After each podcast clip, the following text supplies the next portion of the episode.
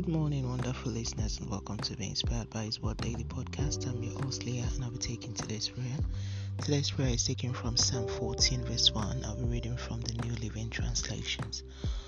Only fools say in their hearts, There is no God. They are corrupt, and their actions are evil.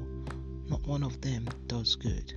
Let's move on to the prayer point. Eternal Rock of Ages, I magnify and worship your majesty for being my God and King. Prince of Peace, I thank you for your unfailing blessings made available to me each day. Lord, thank you for the forgiveness of sin and your bloodshed for my salvation.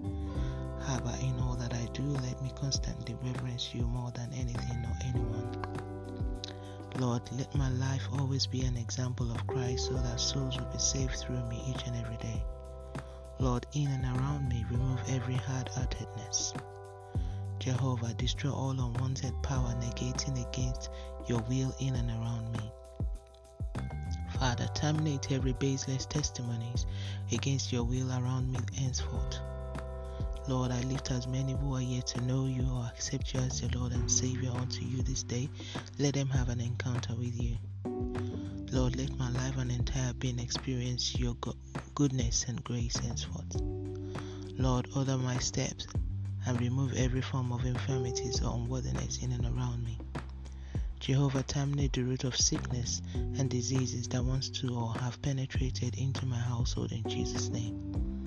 Lord, visit this nation and nations around the world with your mighty hand of healing. Lord, let righteousness begin to reign above sin and works of flesh in, in every nation of the world.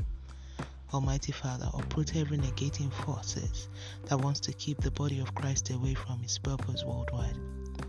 Lord, concerning the verse used for this daily prayer, all impacted by it in our household, manifest your power over all that concerns us. Now it's time for your personal prayer.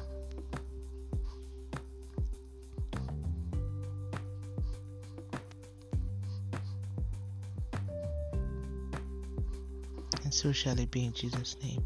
Thank you, King of Kings, for answering prayers in Jesus' name. Let's move on to the daily confession. Sin shall not have dominion over me. I am operating the power of the Word of God. I am the righteousness of God by faith, as Jesus is, so am I in this world. I am filled with the truth in the Word of God always. Messiah is working in and through me in all aspects. The Spirit of the living God rests inside of me always, directing my thoughts, guiding my utterance and my path in life.